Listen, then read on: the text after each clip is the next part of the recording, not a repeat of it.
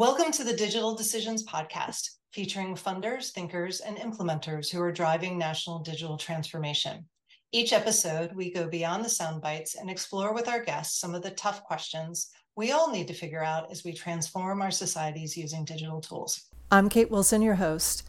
In these first few episodes, we're talking with our guests about the political and financing trends shaping the digital public infrastructure debate and digging into the biggest challenges facing the uptake of this approach.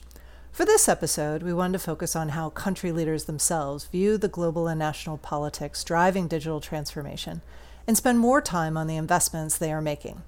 So today, we're heading to the heart of Eastern Europe and focusing our attention on the country of Moldova.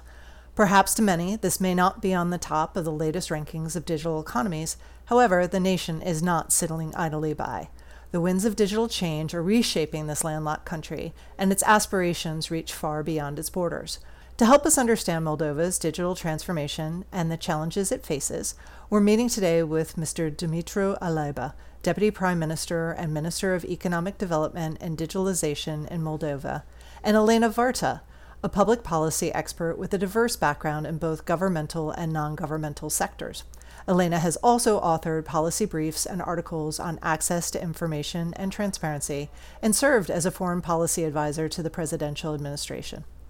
Elena graciously agreed to work with me as the guest researcher on this episode and has been my guide to changes happening in Moldova. Deputy Prime Minister Dumitru Alaiba and Elena, welcome to Digital Decisions. Before we dive into the interview, Deputy Prime Minister, can you share with us a bit more about your journey from economist to politician and really outline the scope of your portfolio leading economic development and digitalization? All right, thank you, Kate. Thank you for having me. It's um, it's a pleasure to to be here. So, I mean, just to cut the long story short, because it's been uh, almost 20 years of a uh, ride, let's say. I graduated uh, in Moldova, then I finished my studies in uh, in Finland. I got a job there. Um, I decided to be an international consultant. I I felt at the time that this is what I want to do. So I spent uh, five years of my life, over five years of my life, going around Europe with different consultancy contracts, uh, working for different companies. Altogether, I worked in Finland, in Austria, in uh, Latvia, in Romania, Estonia a bit later. But then I decided to come back to Moldova way back in 2009.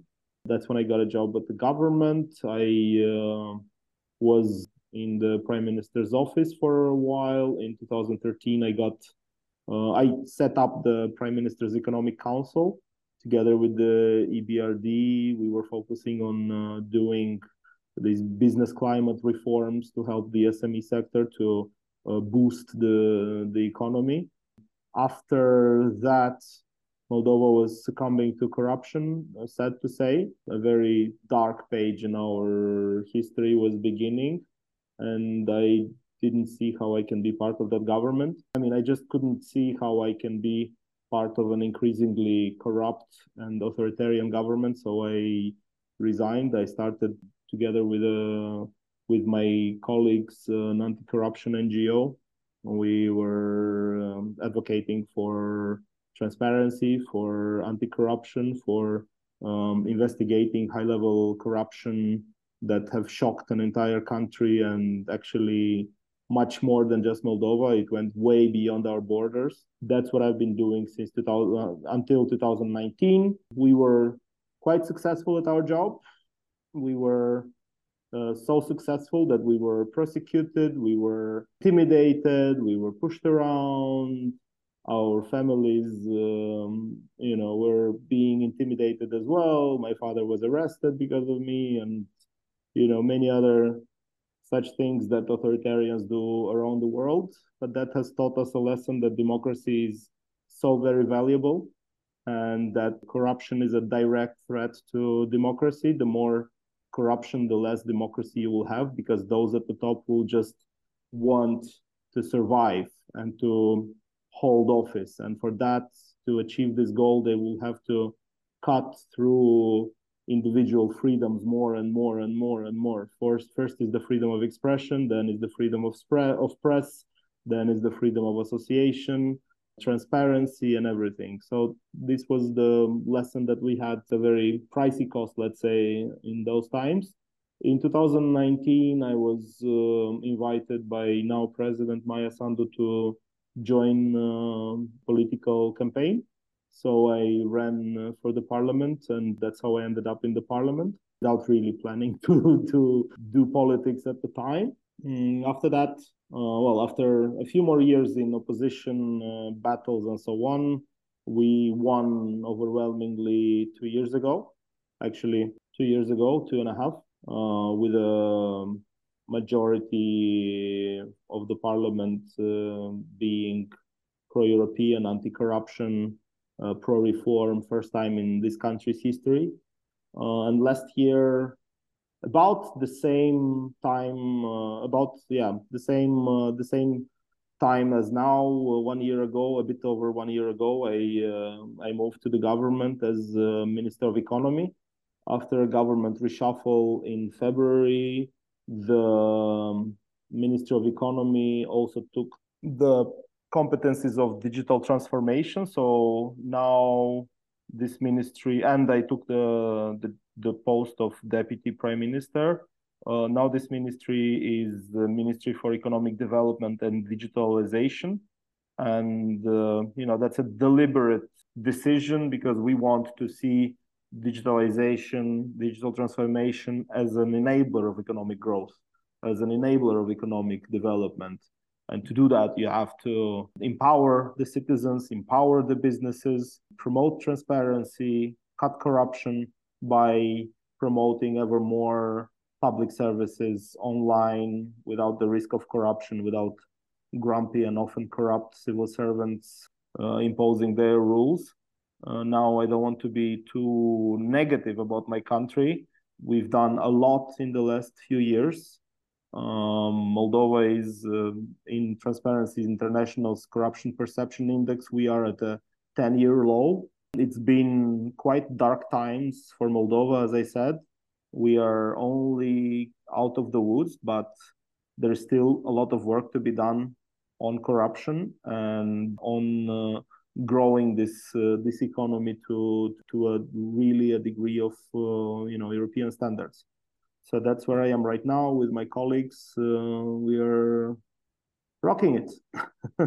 That's an inspiring and um, hard story in many ways. Congratulations to you and your colleagues sort of for the progress you've made in particular, because actually achieving that 10 year low is, is a huge accomplishment in just under two years. I noted something when I was doing some research for this episode on a TED talk that you had done describing sort of the butterfly effect and how that had affected you or your thinking, I guess, about what the butterfly effect was. I was curious, how do you see that as applying to Moldova's digital transformation? And can you describe for our listeners what it is? Because it was something, it was a term I hadn't actually heard before. I I honestly have forgotten about that that talk. It was like 15 years ago, and let's just say um, I wouldn't have done it. I wouldn't do it the same right now. Fair enough. but still a fan of this philosophy because little things matter and uh, these small uh, decisions, small things that small seeds that you plant today might influence greatly in in the future. Sometimes you don't even know how. So I think that's what digitalization can uh, can really offer because it might seem that it's just something that you put online. It might seem that it's just some batch of data that you publish but in fact uh, the impact can be massive because I, I just by accident I I have a just a, a memory from some time ago. We were it was yeah around 2015 I would say I was in the Economic Council. I mean, it was a weird uh, situation in a way because I am in the Prime Minister's office. I am placed a uh, few doors from the Prime Minister, and at the same time, we are waging a war with other ministries and with other authorities on uh, something that we believe is unjustified in, in an unjust manner being blocked bureaucratically So at the time, Moldova didn't have any transparency when it comes to the owners of companies, so ultimate beneficiaries. It was just LLC without any name behind it. And to get that, you need like one week and you need a written signed uh, form and so on. So, of course, it's very fertile soil for corruption. We wanted to get rid of that and we wanted to publish it all uh, online. But there were those uh, who thought it's a very bad idea invoking all kinds of stuff like personal data protection for for owners of companies. But this is what they were doing some uh, almost 10 years ago 9 years ago. At some point after almost a year of uh, you know trying in a civilized manner with all these working groups and all this stuff um, endless meetings and so on we realized that they're just uh, you know playing us. So uh, we started talking to the press. We started talking to the media. We started uh, being very outspoken about about the situation and about who is blocking it and so on. We found allies in the civil society, so it was uh, quite a quite a scandal. We were personally for me it was the first experience. After that, we've done so much worse in a good sense in fighting the the institutions that don't want reform but at the time it was a bit of a yeah new new experience also for me personally. In the end we cut through it. We they just gave up. They they issued the data. And this just you know very small thing has impacted a lot when it comes you know to the uh, free media investigation journalists just you know curious people but also businesses you know studying potential competition or studying the market or studying potential customers and so on, they could see who is who. It's very simple. And I know that it's a norm for decades in other countries. We did it only 10 years ago. Then I had to resign, of course. Basically, started a, a very positive uh, process where uh, you know investigation journalists could be much more efficient and free uh, media was uh, faster in investigating uh, the connections of uh, of corrupt politicians and how they hide behind different companies and so on and so on and so on.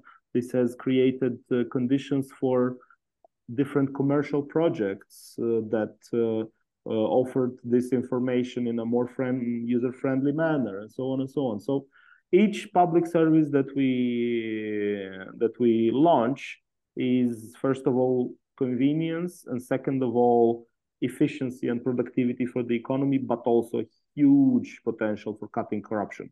We don't have time to study how they make money sometimes out of uh, out of uh, opacity but uh, just bring transparency and uh, this will probably solve it to the to a substantial degree Thank you. Is it fair to say that there are three lessons in that? So, one is the process of digitalization brings a transparency to what was often done underneath the covers, which provides you a powerful way to fight corruption. Two, that by exposing some of those moments and then bringing in the press as your your ally you can also expose that and then bring the citizenry involved. And that mm. without mm. digitalization, this probably never would have been possible to put up in a cost effective way. Absolutely. Did I get that right? Okay. Uh, yes, this is uh, this is uh, the whole idea uh, that you know digitalization is a great enabler of, of uh, change, be it in the economy, be it in the society, be it in the justice sector, fighting corruption, in uh, engaging and involving the citizens and informing them, and uh, and so forth. I would add the fourth, uh, another, let's say, message or lesson that sometimes you have to to really pick a fight the the reality is that not everybody likes it not everybody believes in it and it's easy when we see as an in, in it's easier it's much easier when you see in the opposition corrupt corrupt interests and corrupt uh, motivation but sometimes it can be an honest skepticism. Sometimes it can be honest people who simply do not believe that this is the best way, who don't trust the system enough because they don't understand it, and so on and so on. And one way or the other, it requires a conversation, a debate about how it is best. You are quite known, uh, especially when you were a civic activist uh, and as a former MP for your fight against corruption. Can you share more about your present focus on preventing corruption, limiting shadow economy, as well as increasing transparency in Moldova? Why is this such an important priority for the government? Thank you, Elena. Our main task is to to bring equal opportunities to people, right?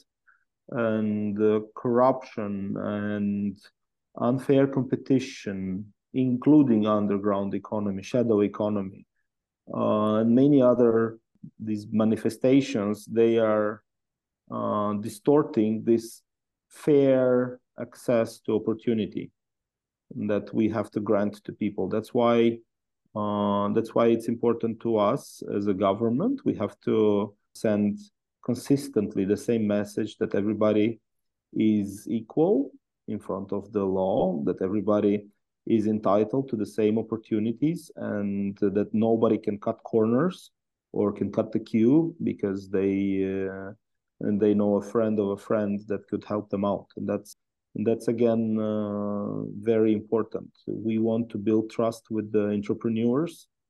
And um, in this process um, them knowing that we are treating everyone equally is very important.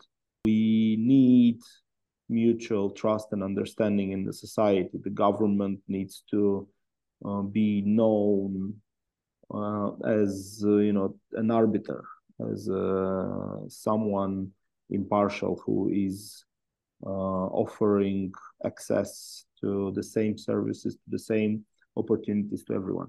That's why it's important, I think.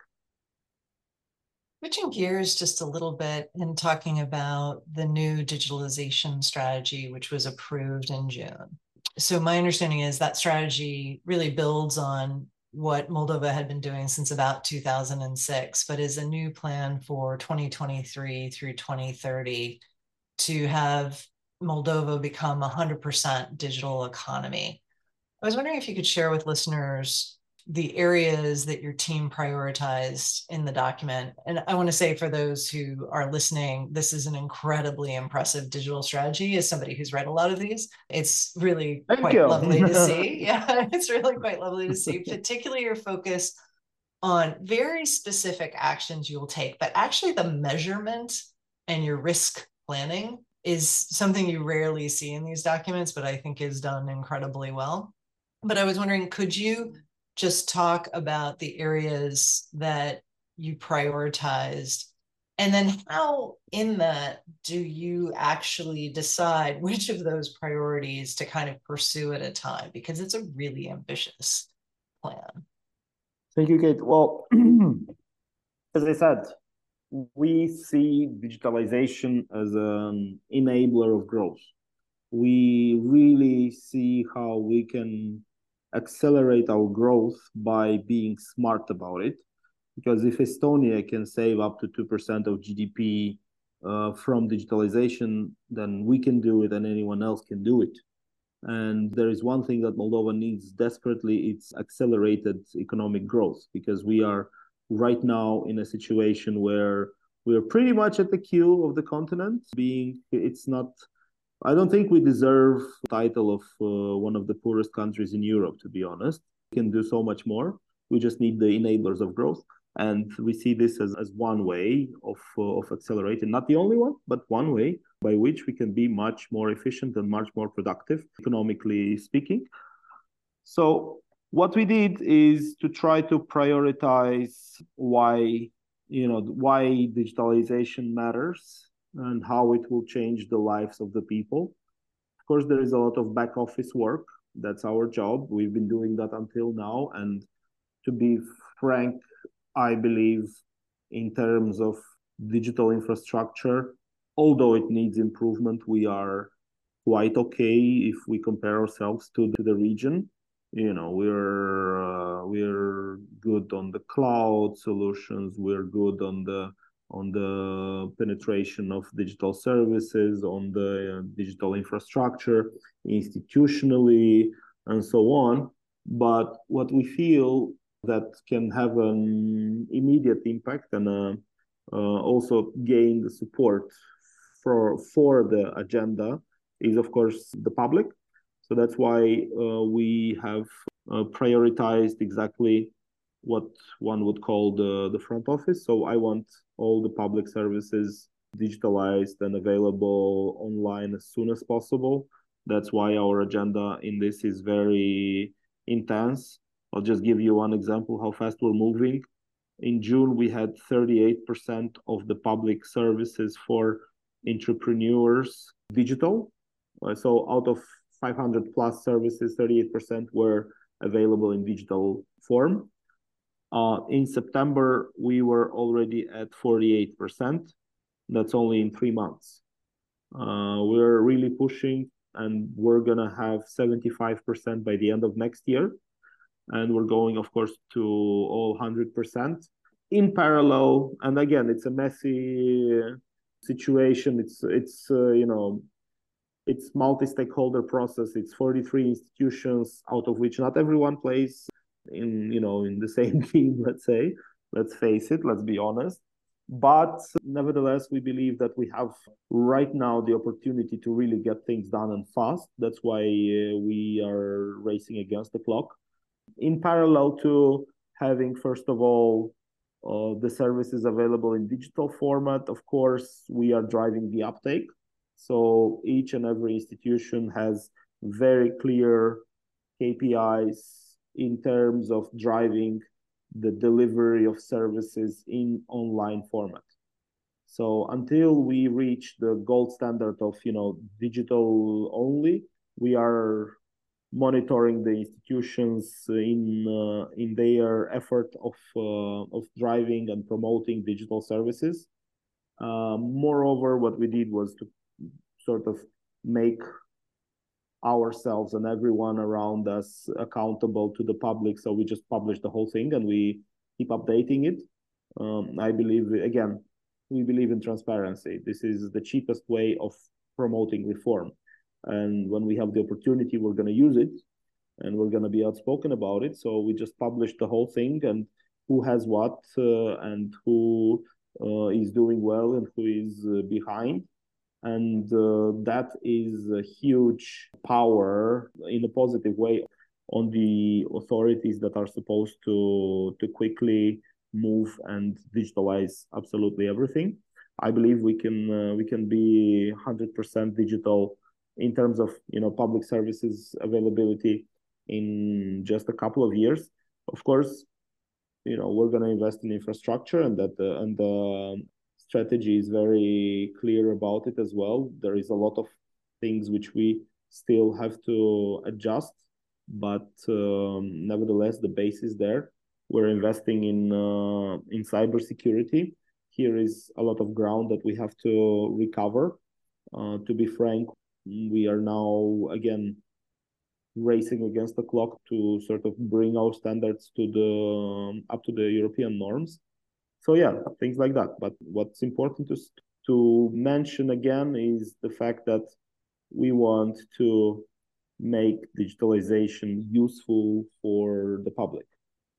And that's when this agenda will be uh, you know it's unshakable already.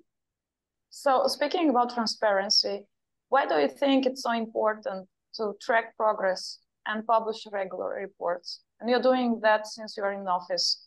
You're doing that for the uh, digitalization. You are doing it for uh, the regulation uh, reforms. And when speaking about this, could you explain us why you believe metrics matter and using metrics really matter? Because uh, again, when you're promoting reforms, you want to, you want to find as many allies as possible and in this sense, uh, our main ally is the public. So what we did was to publish everything uh, um, available for the wide society, and we by this we pretty much outsource uh, the the advocacy effort because after that the you know NGO, civil society, uh, individual journalists are going to wonder where we are. So we pretty much use this self accountability method that we made ourselves accountable for this agenda and then uh, you know we have to just keep doing it and keep uh, keep pushing but it's um, it's also a way of uh, let's say uh, encouraging a bit of friendly competition among authorities. Again, we speak about 43 uh, different institutions. No one wants to be the last. No one wants to be the the least reforming authority out of the 43 uh, directors. So I noticed that after we've published it, things started moving quite uh, at a different speed and that's that's how we win really but i do want to take a pause on the on the metrics for a second because i want to s- suggest to listeners that they really go look at this page which were, are in the episode notes.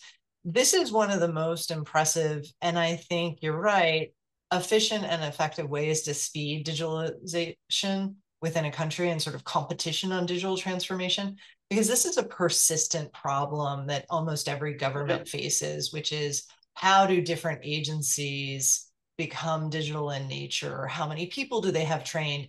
And I think that your use of metrics and the transparency around those metrics, again, is just an incredibly important example that other countries could consider as a way to sort of drive their digital transformation journey. So congratulations to you all because I think it's it's one of the best yeah. I've ever seen. I mean, it's um, actually we have much more ideas. We want to expand it because right now it's uh, about you know it's uh, one or zero. It's is it digital or is it not digital? What we want to see is also the uptake but for that we need more data. We need a few more cycles to see how the requests for public services in digital form is uh, going up while uh, you know the proportion of of those in analog form is going a bit down or you know static or whatever. And also you know just maybe i shouldn't say that now and here but uh, half jokingly i pretty much said that someone is going to get fired.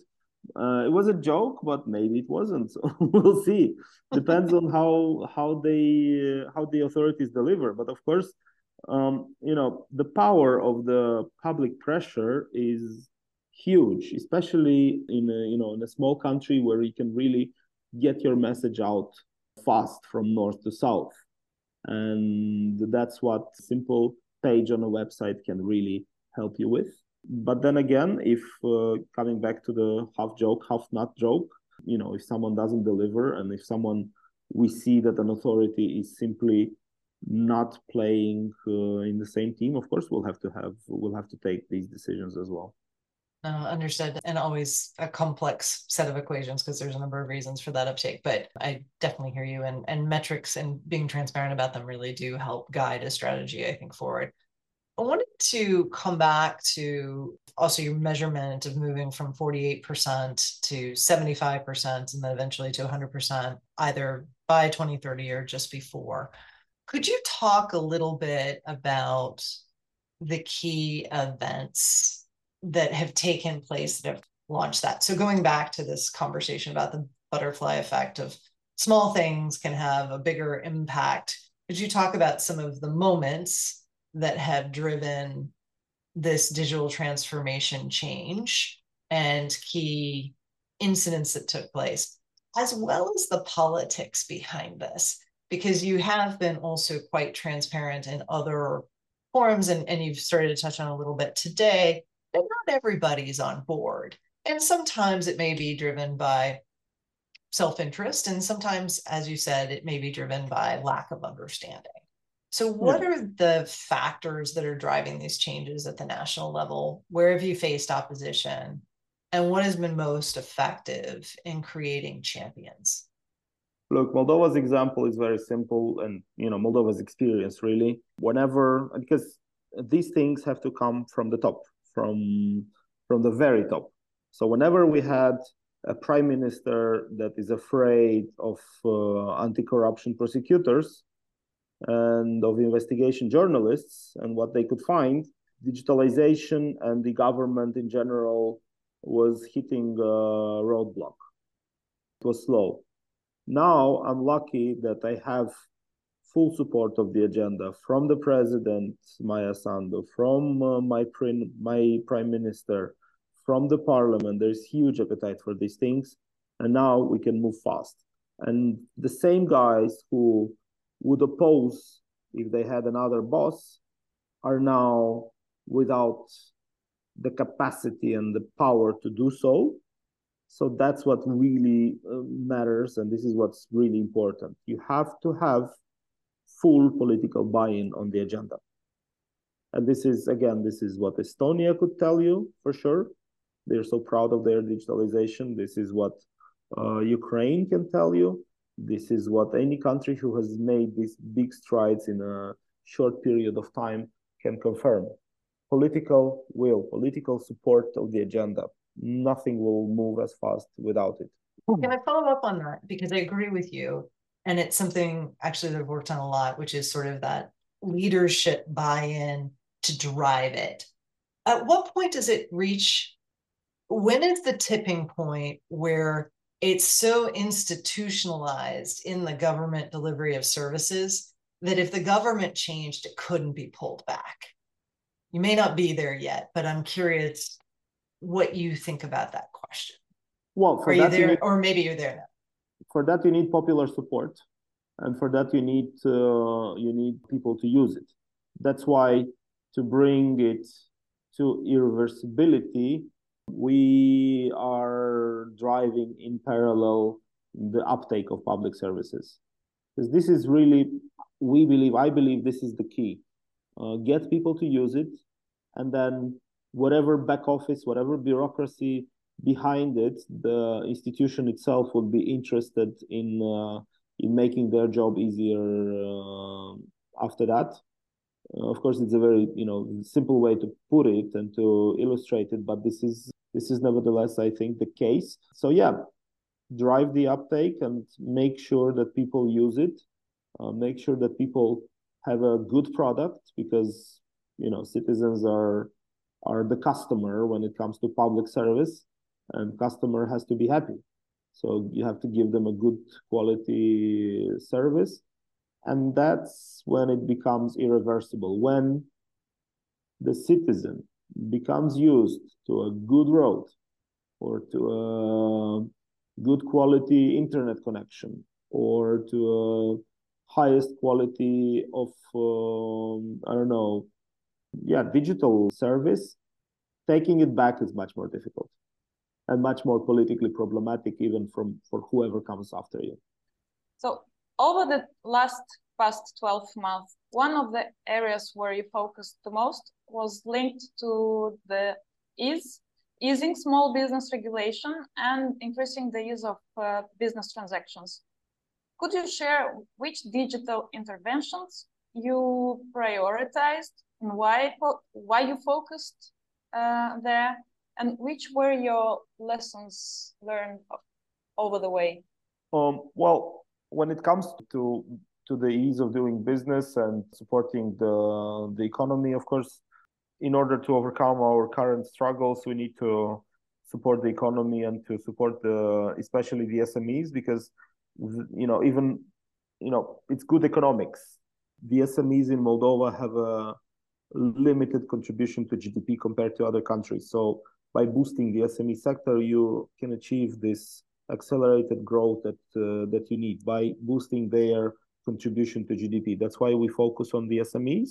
When it comes to digital services, of course, we we focused on the most uh, requested services that uh, that are consuming um, the time of the of the entrepreneurs and also are um, the risk of corruption. At the same time, uh, we also prioritized uh, cutting the reporting burden. Uh, right now, we still have too much reporting in Moldova. I believe, for my taste, it's still a lot. It's nothing compared to, you know, even to the region, but still, we can do so much more. If Estonia can do one report per year, then we can do it. Then we'll and we'll keep doing that. We'll we, we are digitalizing now. So in one year, we're cutting uh, over 20% of the reports. That's effective as of 1st of January 24 and we'll keep digging. We'll keep uh, cutting in the going into 24. At the same time, uh, you know, everything related to tax, customs, uh, most requested and most universal services, everything's going online. We focused on, uh, on we call this package contactless business.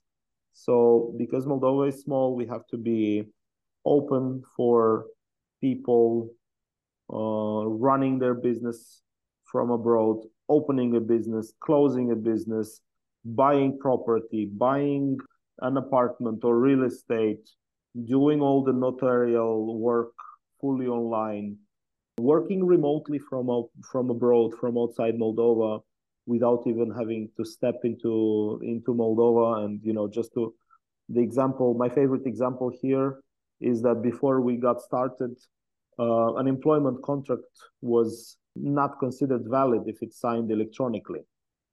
This was the situation of Moldova just a, uh, you know just a few a few years ago, really. So we fixed uh, this and much more. Right now, Moldova is fully compliant with remote work from abroad, from inside the country.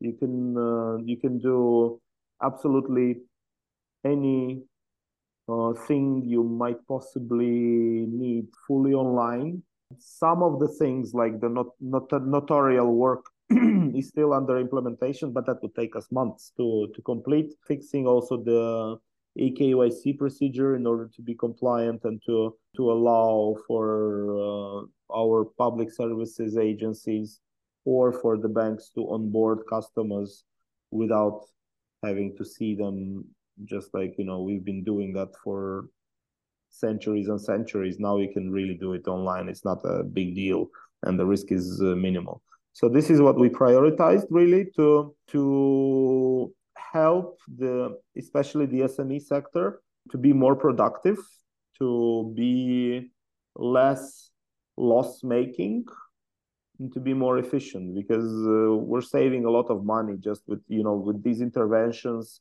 These are real savings that are estimated in uh, in monetary terms and that our entrepreneurs are keeping in their in their accounts not wasting on couriers or on drivers to deliver documents from one place to another or on waiting time and so on and so on is that now done through i, I read that you all had a one stop shop sort of government portal now. Is that an accurate way of describing it? And then how does that relate to the Evo app that you'll be launching? I understand that's an alpha version now, correct? Correct. This is uh, already in alpha version. It's uh, it's gonna come out in a couple months.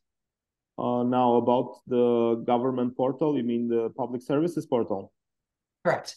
So you have a public services portal now, and then it will also tie to the app. Absolutely. Okay. It's it's a bit different uh, philosophy, really, but the idea is the same on both platforms. Really, you should have access to all public services that are available uh, in you know just a few clicks. It should be you know in your phone. It's not it's not uh, you know an address that you should visit just open the app and do your thing remotely and that's it that's the that's the philosophy and uh, that's what uh, should happen quite soon and we're really excited about it when did the government services portal go into effect uh, some years back i don't really remember honestly okay. But some years back uh, it went into effect and um, you know it's in permanent evolution this is right. something that is permanently evolving and Evo is the same. Um, it's like Lego blocks model that we will keep adding new things and new features and new services and new options as we as we progress. And can you describe some of the main services and benefits of Evo? And for listeners, I'll also encourage you to watch the video that they have, which is in the show notes, uh, which describes some of those features. But I'd love for you, um, Deputy Prime Minister, to describe that. So, well, it's uh, really three, I would say, main modules. First is EIDs, electronic IDs. So you don't need to have all these plastic IDs anymore. Uh, your identification is in your phone, and you can, you know, anyone can scan the QR and get access and get the confirmation from the system that this is indeed you. Actually, much less risky than uh, the classical uh, ID. That one you can't really counterfeit because it requests information directly from the system to confirm your identity. This is like full bulletproof.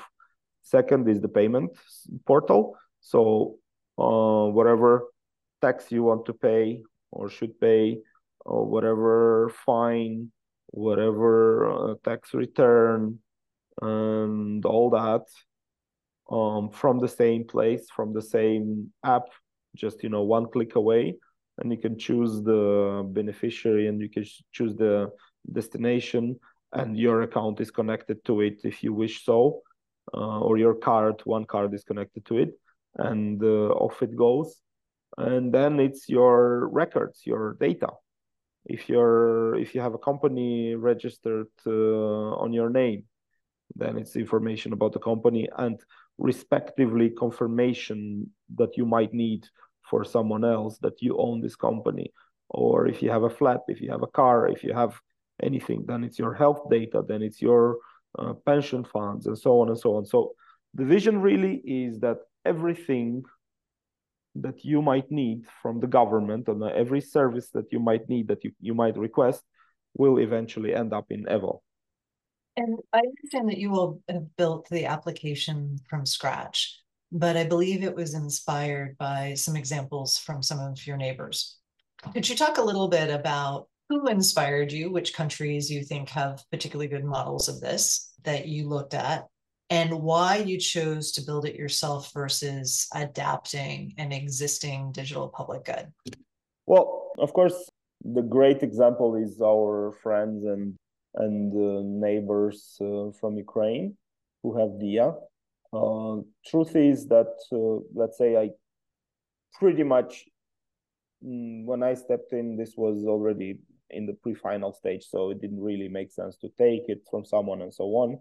But it's the idea is very similar to Diia, and yeah, we're speaking with with my peers from uh, from Ukraine. We're exchanging information. They're really helpful in uh, let's say suggesting what worked with them and what didn't, and uh, so on. So we're coordinating. We're really on the same team, and I think we'll end up with two really good products in the end. Part of the reason I'm asking that, just so you know, is that countries are constantly trying to figure out should they build themselves or adapt something else that already exists. So if you could just dig into a little bit of the pros and cons about why you decided to build yourself, that would be helpful, but then also why you thought about maybe not. Well, the government infrastructure is still quite different, the e-government infrastructure. Um, and um, it pretty much made sense to to invest in uh, in uh, something like that and to to make it adapted to the needs of uh, you know of, of our administration let's say so it was interesting deputy prime minister you talked about digital public infrastructure and i noted in the strategy you talk about infrastructure to also include connectivity, cloud, thinking about cybersecurity. But as I'm sure you're aware, both from your involvement with the Digital Public Goods Alliance, but also with UNDP, um, statements coming out of the G20, even some of the conversations at the EU, there's emerging conversation about digital public infrastructure, which tends to talk about it as an approach, but tends to focus more on the software side. Could you talk a little bit about your thoughts on what digital public infrastructure means to you? And how is it the same or different than what's being discussed at a global level? It's a new term, so we're we're all still, I think, trying to sort it out. Oh, it's about the people, really. For me, really, it's uh, if we don't think about the people, then uh, we are not doing our job well. And then we need a break in the opposition. so it's a way to address the people's needs in the best possible manner. Uh, we, uh, you know, we we have huge opportunities that are being open to us by the digital transformation, and using these uh, opportunities and and applying this infrastructure respectively into really knowing what you want really and uh, and having it as a as i said as a uh, enabler of change. I think that's what's really important. Did i answer it right or did i misunderstand you did. something? You did. No it's perfect if you could go back before moldova embarked on digital transformation and do one thing differently what would it be? Start earlier. Or as many as you want. Start start earlier. Start in the 90s start in the early 2000s uh, not waste too much time on uh, stupid debates and just do it. Uh, we've had 30 years of sometimes empty debates, whereas we should have been uh, keeping busy in uh, in promoting reforms and in, in really changing uh, the way um, you know our country looks. So if there was one thing I would do is start sooner and if i can't start sooner then move much faster and be even bolder in the in the very beginning and be even more ruthless with those who resist because this is what's really costing us time month after month year after year and then your term is over and then elections are coming and then these guys win again because they just got you out without you making a real difference. And they stay and they wait for the new one to see who they're getting. This is my my experience really. You have a silicon valley sort of move fast and break things sort of approach to this yeah. yeah, yeah, yeah, yeah of course when you move yeah. fast you will make mistakes yeah. you will screw up but it's still better than being afraid to get it wrong it's still better than uh, than not moving fast enough. It's fine. Self adjust, self correct, make a mistake, correct yourself. If you make one mistake too many, be ready to lose your job. Fine. That's also a risk. but the alternative of, uh, of taking your time when you don't have time, really, because we are, let's look around, we're, we're not exactly Switzerland. we don't have too much to lose. So let's uh, risk it a bit and let's try to be more bold and think big. Can you talk a little bit there about the course correction then that you do? So how do those metrics then tie into that course correction when you when you do make a mistake? Well, when you make a mistake, you have to accept that you made a mistake. You have to be ready to make one step back and to correct, and that's fine. So far, we didn't have like these fatal mistakes, but we did, you know, the process of promoting legislation there were quite a few times when uh, we were much more ambitious in the beginning, but then we had to listen to other opinions and then, you know, adjust and make one step back. And that's fine still. I was curious, could you talk a little bit about how you're focused on data protection as well? You started to touch on that in some ways with the Evo app, but could you talk about what data protection legislation you've also put into place? Well, it's we didn't yet look into it. Not that we didn't look into it, but uh, uh, we still have to, let's say, transpose GDPR and all that. So we are right now. I would say our legislation is quite, quite okay for now. But of course, we'll have to to look into GDPR and to to transpose it. Uh, yeah, that's I, I can't really. So you do have data protection legislation currently in place, but it's just not GDPR compliant.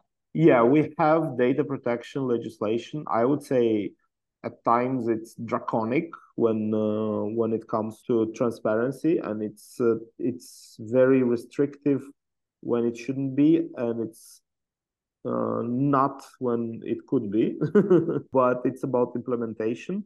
So our data protection, and we have a you know an authority supervising data, personal data, and, and privacy and so on. It's just not GDPR. Yeah. Taking a step back, you know, we just talked about what would you do differently, which is move faster, work through the opposition just because you don't know what time you have. But could you talk specifically if you were giving advice to another country who was a couple of years behind you, five to 10 years behind? What digital decision should they start with besides just moving quickly? Where should they focus their time and attention? Is it on getting the legislation right? Is it on focusing on the applications? Is it on starting on some of the infrastructure layers? How do they pick amongst the 20 things that they could invest in? Mm-hmm. Where do where do they start and make sure that those fundamentals are right? Or, as you said earlier, just getting the political will right. Which of those? No, well, the political will really goes without saying. Without it, you won't do anything.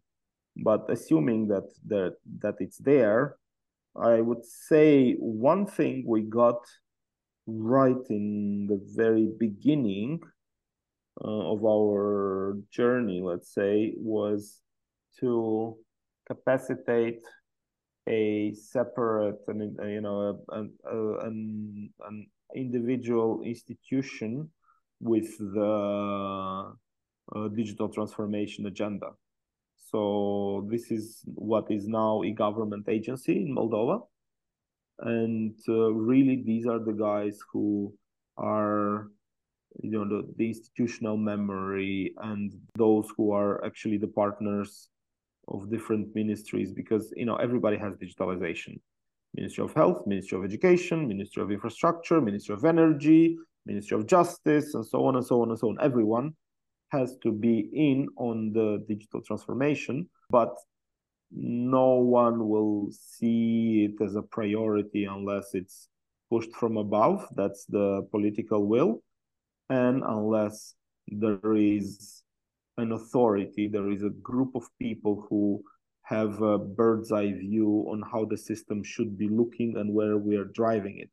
Otherwise, everybody starts to build this zoo of different websites and uh, and applications and uh, tools and so on. That is a huge waste of money, public money, but also donor funded money. And in the end, it just doesn't fit together. And within a few years, you're just back to square zero. So I would say what one thing we did right is exactly, uh, you know, and in the very beginning was to build this, to institute this e-government uh, agency that we have right now it's already over 10 years. And then, um, you know, even when there is no political will, these guys were still doing at least something that was possible, politically feasible, or at least keeping the, you know, the institutional memory alive. That was also valuable. And could you just expand just a little bit on that? Because I, I hear you both.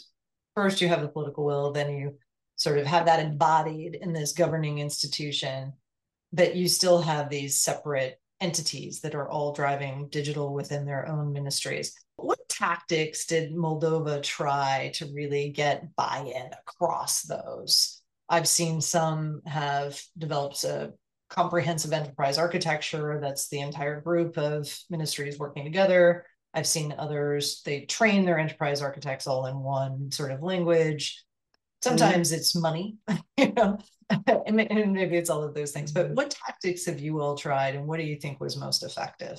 Well, of course, we keep talking to them, and we we have these platforms where we sort of coordinate uh, priorities. But really, the main tactics is to to drive the process.